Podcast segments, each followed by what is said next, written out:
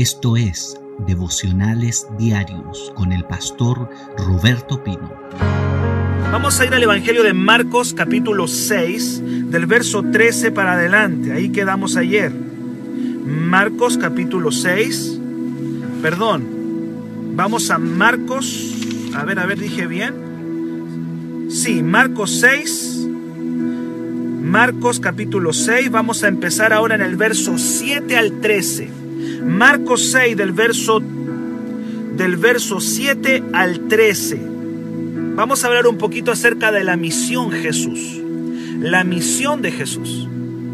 Cómo Jesús comparte su misión con sus discípulos. Lo que yo te estoy invitando hoy día a que hagas la misión desde el lugar donde tú estás. Para eso hay que entrenarse. Y hoy día vamos a hablar un poquito de eso.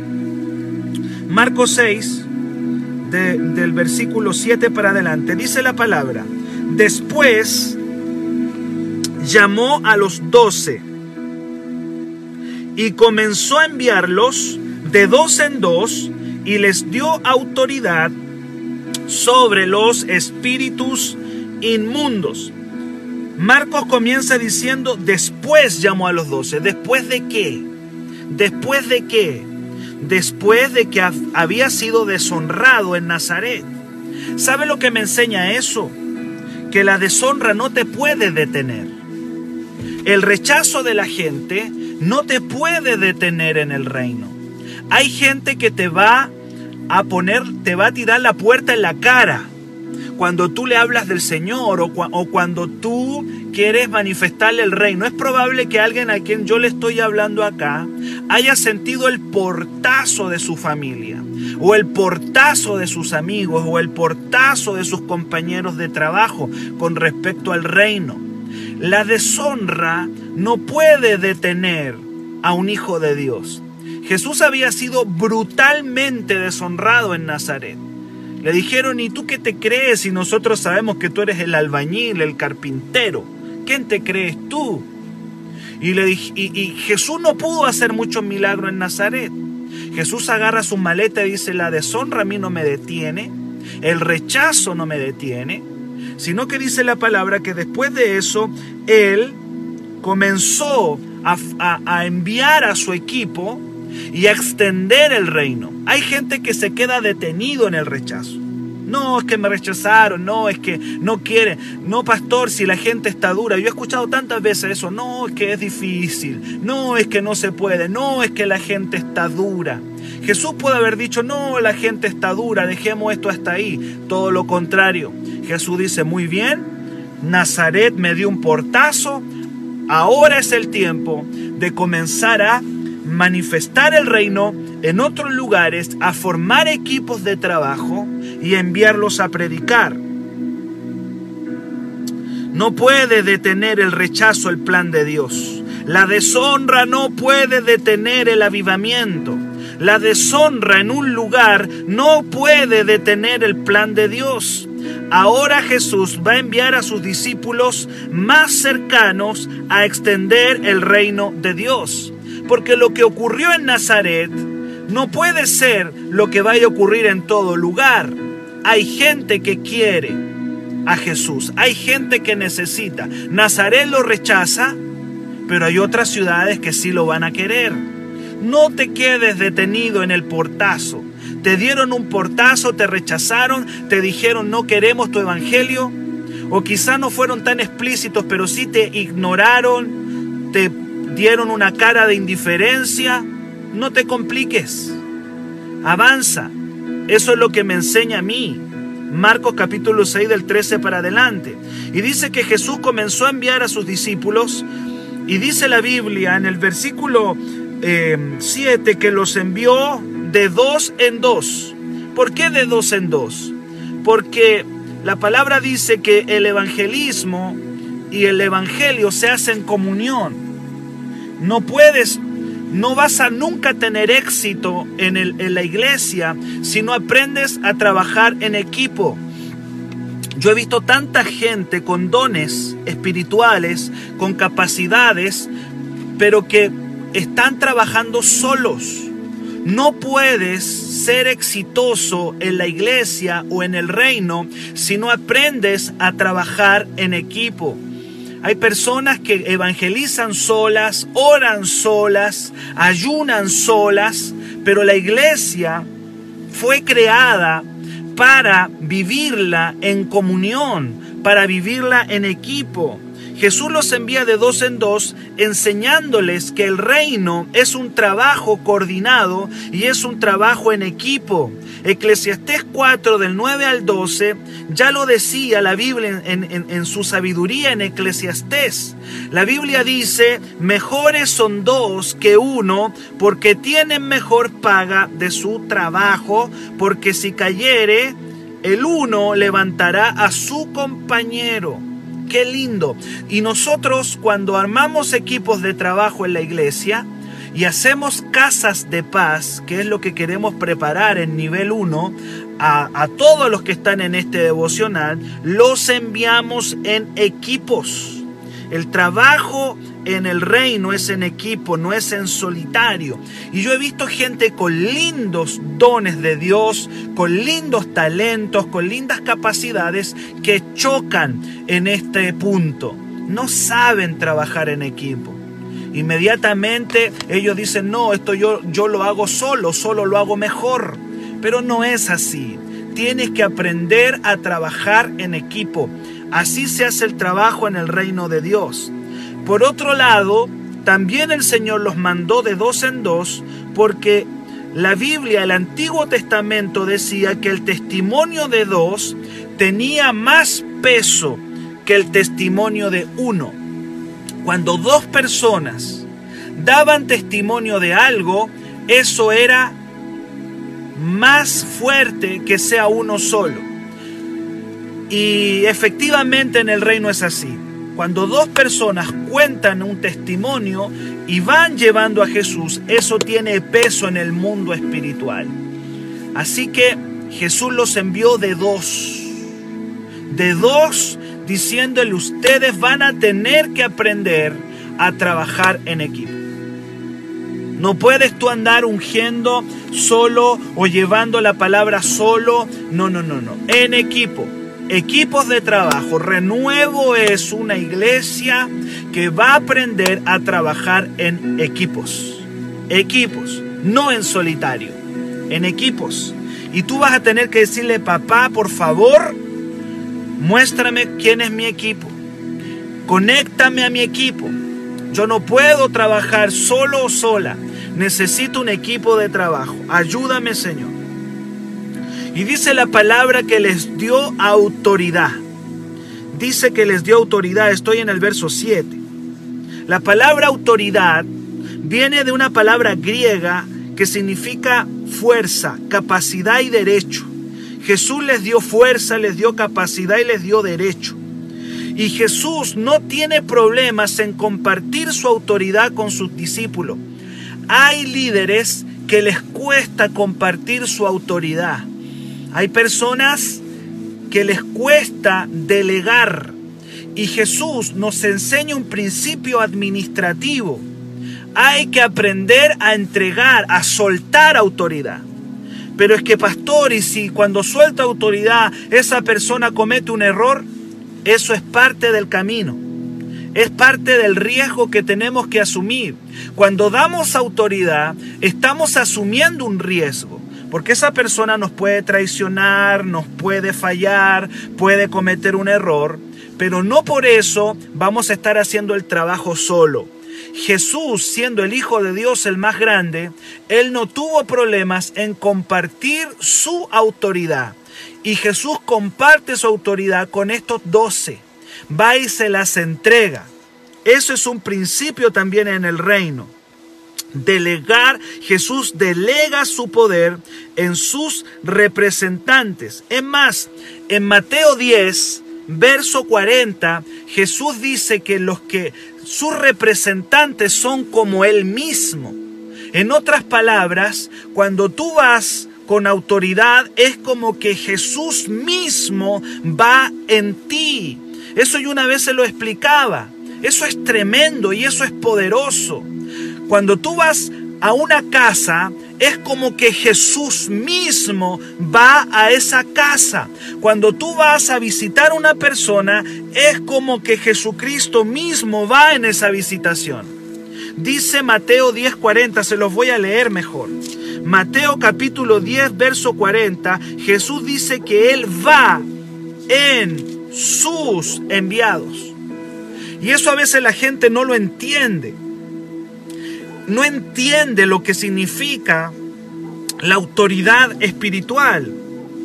Mateo diez, verso cuarenta, Jesús dijo, el que a ustedes los recibe, le está hablando a sus discípulos, el que a ustedes los recibe, a mí me recibe.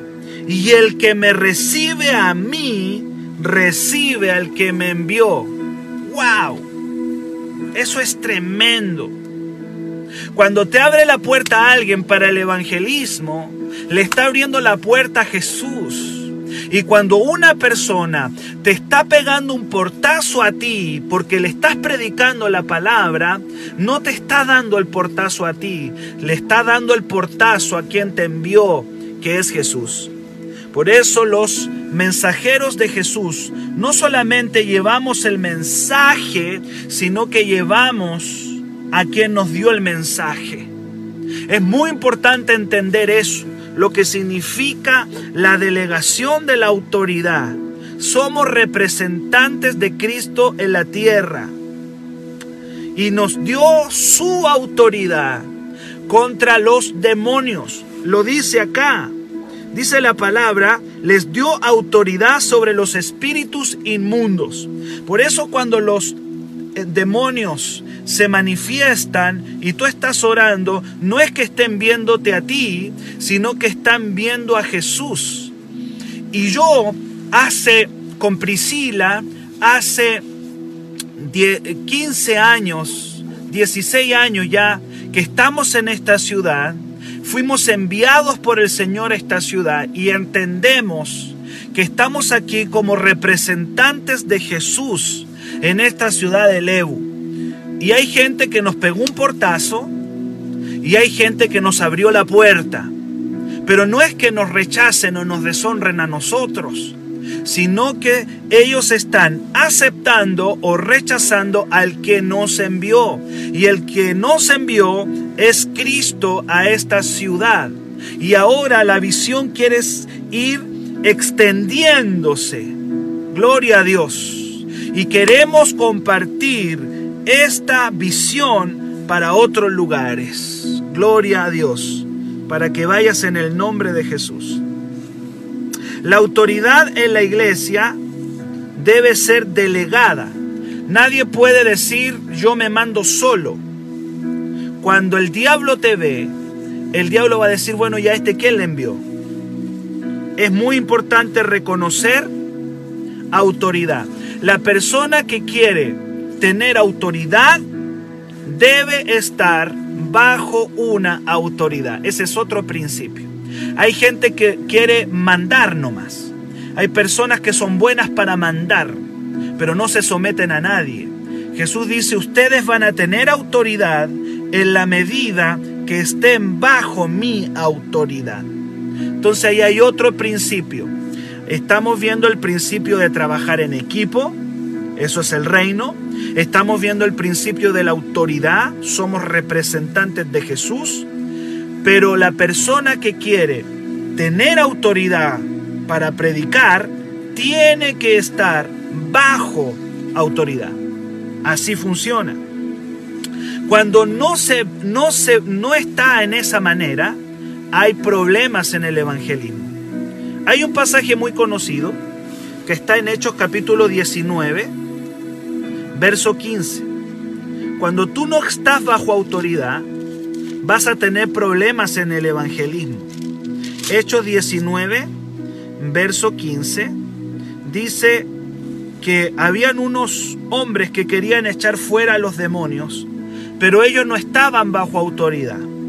Y en Hechos diecinueve, verso quince, ellos están ahí echando fuera un demonio y el demonio dice, pero respondiendo el espíritu malo dijo, a Jesús conozco y sé quién es Pablo, pero ustedes ¿quiénes son? Y el hombre en quien estaba el espíritu malo, saltando sobre ellos y dominándolos, pudo más que ellos, de tal manera que huyeron de aquella casa desnudos y heridos. Cuando trabajas solo, cuando trabajas sin autoridad, cuando no estás sometido a una autoridad espiritual, cuando nadie te ha enviado realmente en el orden correcto, puedes hacer evangelismo, pero vas a tener problemas, porque el diablo puede abalanzarse contra ti, porque hay, hay un principio que no se puede romper. La persona que quiere establecer el reino de Dios en una ciudad tiene que estar caminando bajo autoridad. Ese es el principio que Dios nos da. Estos hombres de Hechos capítulo diecinueve, verso quince, querían hacer la misión, pero en sus propias fuerzas, en sus propias capacidades, sin estar bajo ninguna autoridad. ¿Qué fue lo que pasó? El diablo se les tiró encima y dice la palabra que salieron de aquella casa desnudos y heridos. Por eso Jesús les dice, esta es la manera, los envío con mi autoridad, les delego mi autoridad. La autoridad funciona siempre cuando es delegada, cuando alguien te la entrega. Y así trabajamos en Renuevo. Esa es la manera en que hacemos la misión. Entonces, los envió de dos en dos, les dio autoridad. Ve al verso ocho ahora. Esto es maravilloso. Bendigo a los treinta conectados. Ya hay treinta altares, treinta lugares donde están, estoy compartiendo la palabra. Dice, dice la Biblia, y les mandó, wow, esto es tremendo, que no llevasen nada para el camino, sino solamente bordón, ni alforja, ni pan, ni dinero en el cinto. Que no llevasen nada.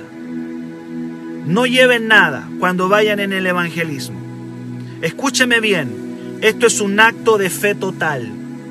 El evangelismo, el evangelio, el reino, se hace en un acto de fe total. El que es llamado por el Señor debe entender que ahora debe depender al cien por ciento del Señor.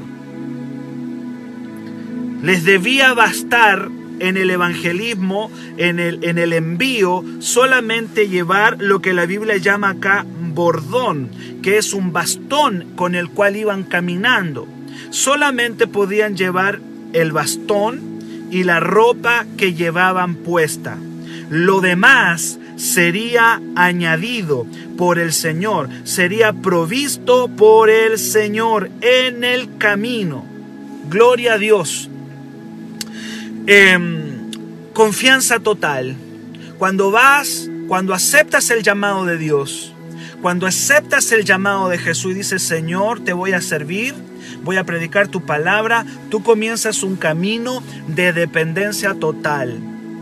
Y en el camino vas a ver cómo Dios te va a comenzar a bendecir, porque la palabra dice que el obrero es digno de su salario. Yo declaro que las personas que aceptan el llamado a evangelizar van a ser bendecidas. Las personas que dicen, Señor, voy a predicar tu palabra, voy a, voy a hacer el propósito por el cual tú me llamaste a esta tierra, esas personas en el camino, en el trayecto, van a comenzar a ser bendecidas. Nosotros hemos estado al, en el ministerio a tiempo completo, ya por, siempre se me va la fecha, no sé si son ya dieciséis años. dieciséis años a tiempo completo en el Señor, dejando muchas cosas, diciendo, Señor, te entrego mi vida. En algún momento yo quise entrar a la universidad, pero dijo, Señor, te entrego mi vida completa. Señor, aquí está mi vida, te voy a servir a tiempo completo, Señor, y no me voy a preocupar de nada. Y quiero decirte y quiero dar gloria a Dios en esta mañana que en dieciséis, diecisiete años Dios has sido fiel, no llevé nada para el camino, pero el Señor me ha provisto para todo y ha sido en abundancia. Eso es para aquel que dice, Padre, quiero servirte, y si es realmente un llamado de Dios, Dios va a proveerte para todo, para todo.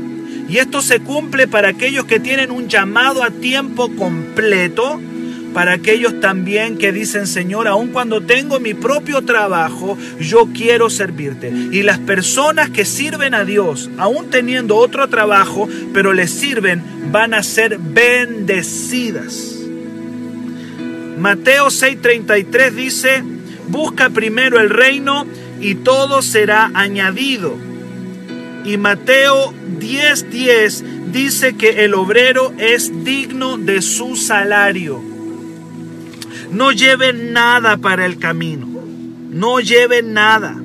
No lleven, no lleven bord, solamente bordón, el puro bastón y la ropa puesta, porque el Señor va a proveer. Dice, no lleven alforja, ni pan, ni dinero en el cinto. Verso nueve, ni, ni, sino que calzasen sandalias y no vistieran dos túnicas. El Señor se va a preocupar de tu ropa, el Señor te va, se va a preocupar de tu casa, de tu comida, de todo, cuando tú dices, Padre, quiero servirte. La gente que sirve a Dios es bendecida. La gente que dice, Padre, te voy a servir. La gente que dice, Señor, voy a predicar tu palabra. Sé que tengo mi trabajo, gloria a Dios, pero voy a dar tiempo para predicar tu palabra. Hay gente que dice, pastor, no tengo tiempo para hacer una casa de paz. Yo te digo que si tú le das tiempo a decir, Padre, voy a hacer una casa de paz en mi casa, te voy a servir, aun cuando tengo mi trabajo, te voy a servir. Quiero declararte que el Señor te va a sorprender, porque te van a llegar bendiciones y vas a entrar a un favor de Dios que tú no tenías. Vas a ver el favor de Dios. Toda persona que dice, Señor, te voy a servir, va a ver en el camino, en el camino. Por eso Dios le dice, no lleven nada para el camino, porque yo les voy a dar. No lleven nada, porque yo les voy a dar. Persona que sirve al Señor va a ser bendecida. Es un camino de fe y el Señor va a traer bendición a tu vida. Gloria a Dios. ¿Cuántos dicen amén en esta mañana? Verso diez, y les dijo, donde quiera que entren en una casa, posen en ella hasta que salgan de aquel lugar. Cuando entren a una casa, les dice a sus discípulos, quédense ahí, no anden de casa en casa. ¿Por qué Jesús les dijo eso? Primero, porque está diciendo que cuando vamos al evangelismo, hay personas que tienen que hospedar. Hay gente que tiene que abrir la puerta y hospedar. Pero también les está diciendo que se debían quedar en la misma casa que los había recibido. Que no buscaran su comodidad saliendo de esa casa y buscando una mejor. Porque si llegaban a una casa, que era una casa quizás pobre, y ellos después les ofrecían otra casa, buscando su comodidad, podían ofender a los anfitriones de esa casa. Lo que Jesús les está diciendo a sus discípulos es, no quiero que busquen su comodidad. No quiero que busquen, yo me voy a preocupar de sus necesidades, tranquilo. Yo les voy a proveer a ustedes de comida, de ropa, de todo, tranquilo. Por eso le dice, no lleven dos túnicas, yo les voy a dar todo. Pero sí les quiero pedir que no anden ustedes buscando su comodidad. Si ustedes llegan a una casa pobre y después aparece otra persona y les dice, váyanse a mi casa que es mejor, no se vayan a esa casa más cómoda, quédense en esa misma casa porque pueden ofender a quienes les recibieron primero. Este es un llamado al orden. Y es un llamado también a que el siervo del Señor no tiene que andar buscando su comodidad, sino que Dios se va a preocupar de, de eso. Y también es un llamado a no ofender a los anfitriones, quienes le habían hospedado primero. un llamado a no buscar comodidad personal, sino a estar conectados al llamado del Señor. Por eso les dice aquí, donde quiera que entren en una casa, posen en ella hasta que salgan de aquel lugar. A la casa que entraste, ahí te vas a quedar. No vas a andar de casa en casa, en desorden, ahí buscando tu comodidad. No, te quedas ahí. Pero es que me ofrecieron una casa mejor para alojar. No, te quedas ahí, porque no vas a ofender a esos anfitriones y mucho menos tú no estás llamado a andar buscando tu propia comodidad. Un día el Señor le dijo a alguien, Señor, te seguiré donde quiera que tú vayas. Y Jesús le dice, las zorras tienen guaridas y las aves de los cielos tienen nidos, pero el Hijo del Hombre no tiene dónde recostar su cabeza. ¿Qué le está enseñando? Le está diciendo que en el evangelismo, en el reino, en el camino, hay veces que vamos a tener que experimentar incomodidades. Claro, hay que pasarlas, pero el Señor siempre va a proveernos, el Señor siempre nos va a bendecir. Y este es un recuerdo para mí y este es un recuerdo para ti. No estamos llamados a andar buscando nuestra comodidad, sino que nuestra mente está conectada en servir al Señor donde Él nos quiera. Gloria a Dios. Vamos al verso once. Y dice la palabra del Señor. Esto es muy importante lo que sale en el versículo once. Y hay gente que no está preparada para este versículo once. Porque nosotros queremos que todos nos reciban. Nosotros queremos que todos digan amén al evangelismo. Nosotros queremos que toda la gente lo acepte, pero en el verso once Jesús dice que el evangelio va a ser rechazado y el que predica tiene que estar preparado para experimentar el rechazo. La persona que hace una casa de paz, la persona que predica, la persona que hace evangelismo tiene que estar preparada para el portazo. Así es. El versículo, el versículo once dice, y si en algún lugar no te reciben ni te oyen, sal de allí. Oiga bien esto. El evangelio no se impone por la fuerza. ¿Se ha dado usted cuenta del evangélico cargante? Que está ahí cargante, cargante, cargante. Y yo quiero decirle que el evangelio no puede ser impuesto por la fuerza. El evangelio se ofrece con amor, pero no se impone por la fuerza. El rechazo de la gente es parte de nuestro evangelismo y debemos estar preparados emocionalmente para los portazos. Sí, tenemos que estar preparados para que la gente nos diga, no, no, no, no, no, no quiero eso. O déjame así nomás. O no estoy preparado.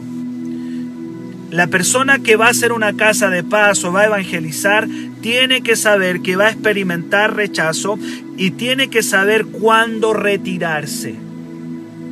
Nosotros hemos sabido de retirarnos de algunos lugares. Tú tienes que saber cuándo, cuándo retirarte de un lugar. Hay que saber, hay que saber cuándo retirarnos. Pues Dios te va a llevar a otro lugar que sí quiera recibir. Hay veces que estamos perdiendo el tiempo en un lugar. Hay veces que estamos perdiendo el tiempo en una zona, en un territorio. Y llevamos tiempo perdiendo Eh, el tiempo, suena raro eso, en un lugar, llevamos meses, días, donde ya el lugar ha rechazado. ¿Cuántos dicen amén? Jesús fue deshonrado en Nazaret y no perdió su tiempo ahí. Cuando lo empezaron a cuestionar, agarró sus maletas y se fue a Capernaum. Todo lugar que te rechaza significa que hay otro que te va a recibir el evangelio. Cuando una persona te pega un portazo, hay diez puertas que Dios quiere abrir para ti. Tienes que saber cuándo retirarte de un lugar. Toda ciudad, familia o persona que rechaza a Jesús entrará en una maldición Uy, pastor, ¿qué está diciendo? Eso suena fuerte, si Dios es amor. No, no, no. Esto es verdad. Dios es amor, pero las personas que rechazan el Evangelio se están automaldiciendo. De hecho, Jesús dice, en ese lugar que te rechaza, sacuda el polvo que está debajo de tus pies para testimonio a ellos. Eso dijo Jesús. ¿Qué nos está diciendo el Señor ahí? Nos está diciendo que una ciudad, una familia o una persona que rechace abiertamente el Evangelio se está automaldiciendo. Sacudid el polvo de vuestros pies. También nos habla de no quedarnos pegados en el rechazo, sino que si se cierra una puerta, Dios tendrá diez que se abran. Tienes que entenderlo. Pero el rechazo es parte El rechazo será parte de la evangelización y tenemos que entenderlo y no forzar y no imponer el evangelio, sino ofrecerlo con amor, pero no imponerlo a la gente. Por ahí ya se me viene a la mente ese pasaje que dice, no den las perlas a los cerdos. Es decir, no impongan el evangelio a gente que realmente no lo quiere recibir. Y Jesús aquí también dice, de cierto digo que el, en el día del juicio será más tolerable el castigo para los de Sodoma y Gomorra que para aquella ciudad que rechaza el evangelio. ¿Por qué el castigo de Sodoma y Gomorra va a ser más tolerable? Porque Sodoma y Gomorra no experimentaron la revelación de Jesús. No lo experimentaron. Sodoma y Gomorra no conoció a Jesús.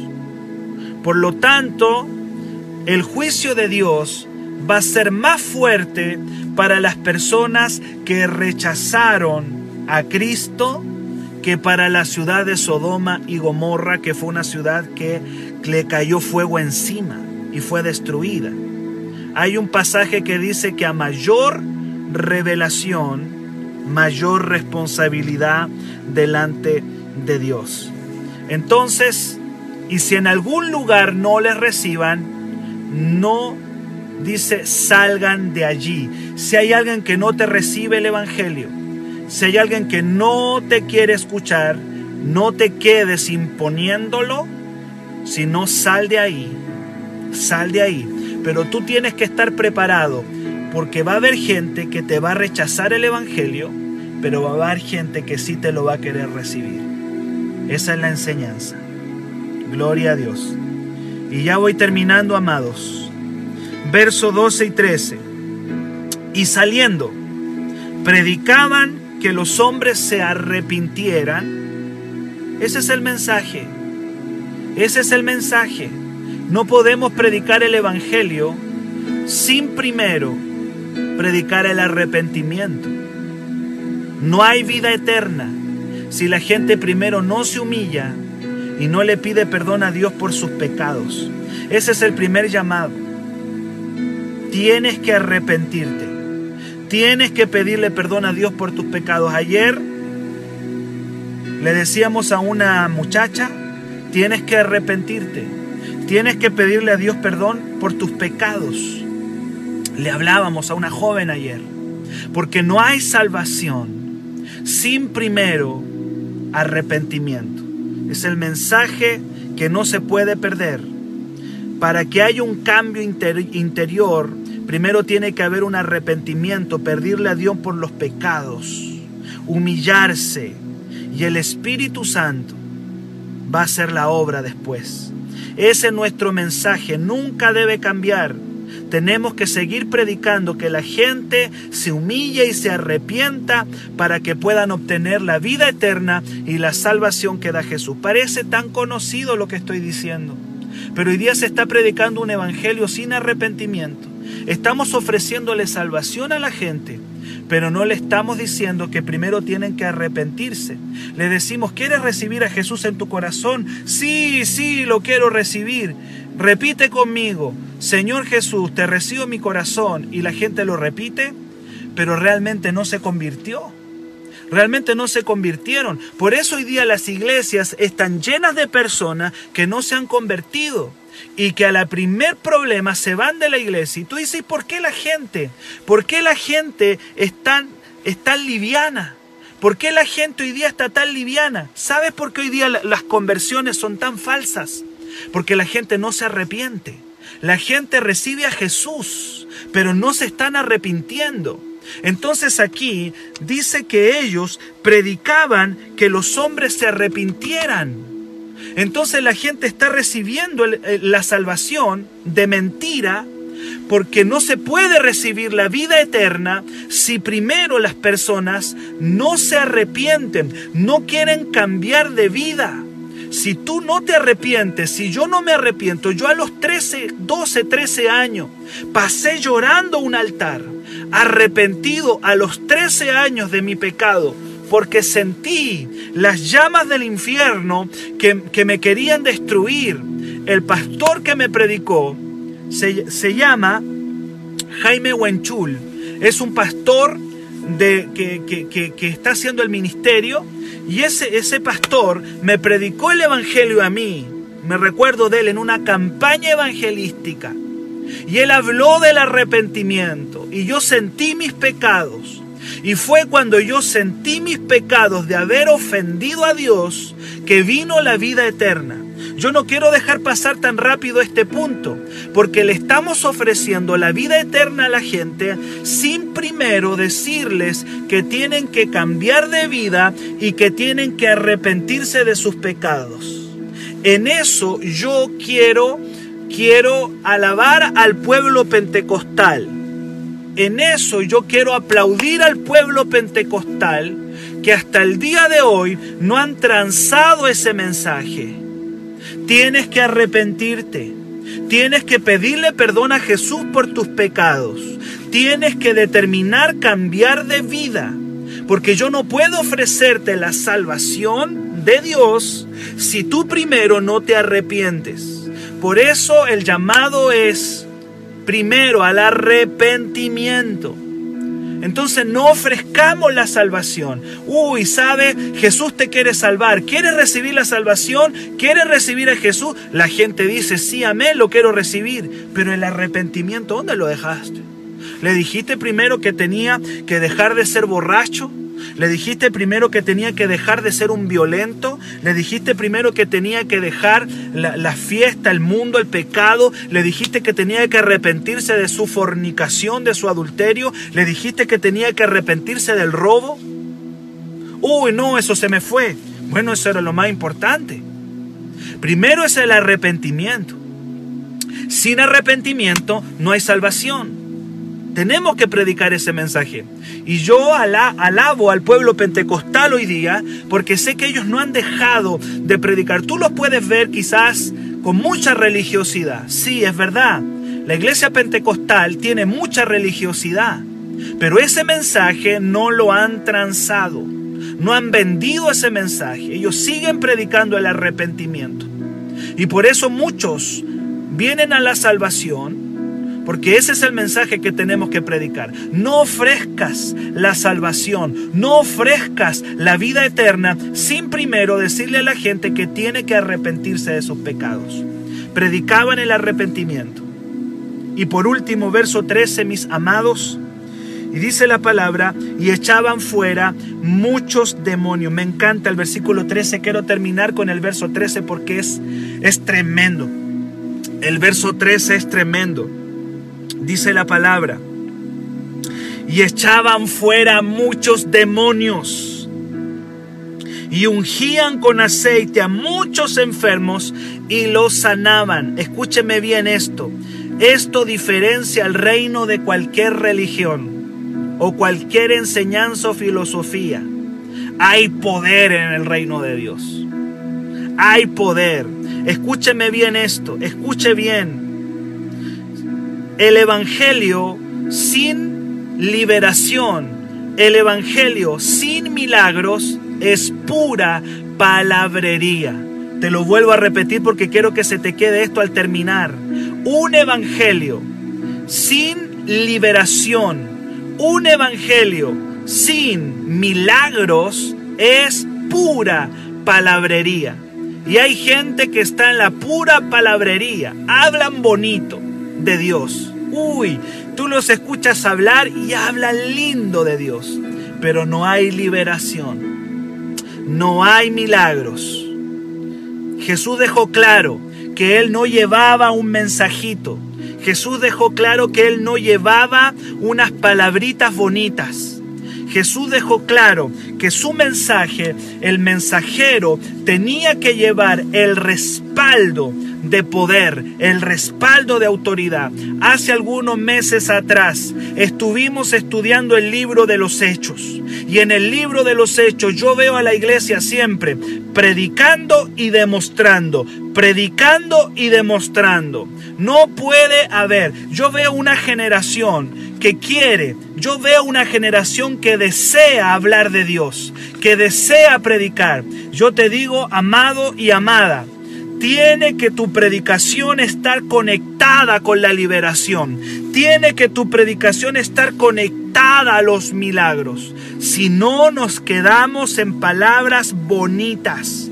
Segunda de Corintios dos cuatro dice Pablo: mi palabra y mi predicación no fue con palabras bonitas, sino que yo les demostré con poder el Evangelio. Primera de Corintios cuatro veinte, Jesús dice allí, Pablo dice ahí, el reino de Dios no consiste en palabras, sino en poder. No sé si alguien lo agarró. No consiste en palabras, sino en poder. Y esa palabra poder me encanta porque es la palabra Dunamis. Y nosotros tenemos todos los veranos un campamento que se llama Dunamis. ¿Y por qué se llama Dunamis? Porque nosotros creemos en la manifestación del poder de Dios. No le creas a personas que solamente se quedan en el hablar. Hay gente que escribe muchos libros. Hay personas que hablan lindo, pero no demuestran nada. Nuestro evangelio tiene que tener poder. Y yo quiero declarar que las personas que se activen para hacer casa de paz van a ser personas que van a manifestar poder. Van a manifestar poder contra los demonios y, y poder para milagros. Yo veo una generación muy deseosa de predicar. Eso está muy bien, pero no olvidar que el poder es necesario. El poder es requisito para un evangelismo real y efectivo. Dice la palabra, echaban fuera muchos demonios. Yo me imagino los endemoniados cayendo al piso, retorciéndose. Yo me imagino a los endemoniados revolcándose. Yo me imagino a la gente siendo sanada, siendo liberada. Eso es. Si no, si eso no está, si eso no es parte, entonces nos quedamos con pura bla bla y pura palabrería. ¿Cuánto me dicen amén? Amados, quiero orar por ti, quiero activarte en esta mañana a un evangelismo sobrenatural. Quiero activarte. Siento en el Señor que hay gente que le tiene que decir hoy día, Señor, heme aquí, envíame a mí. Para mayor información, escríbenos al WhatsApp más cinco seis nueve, siete tres tres, uno nueve ocho uno siete.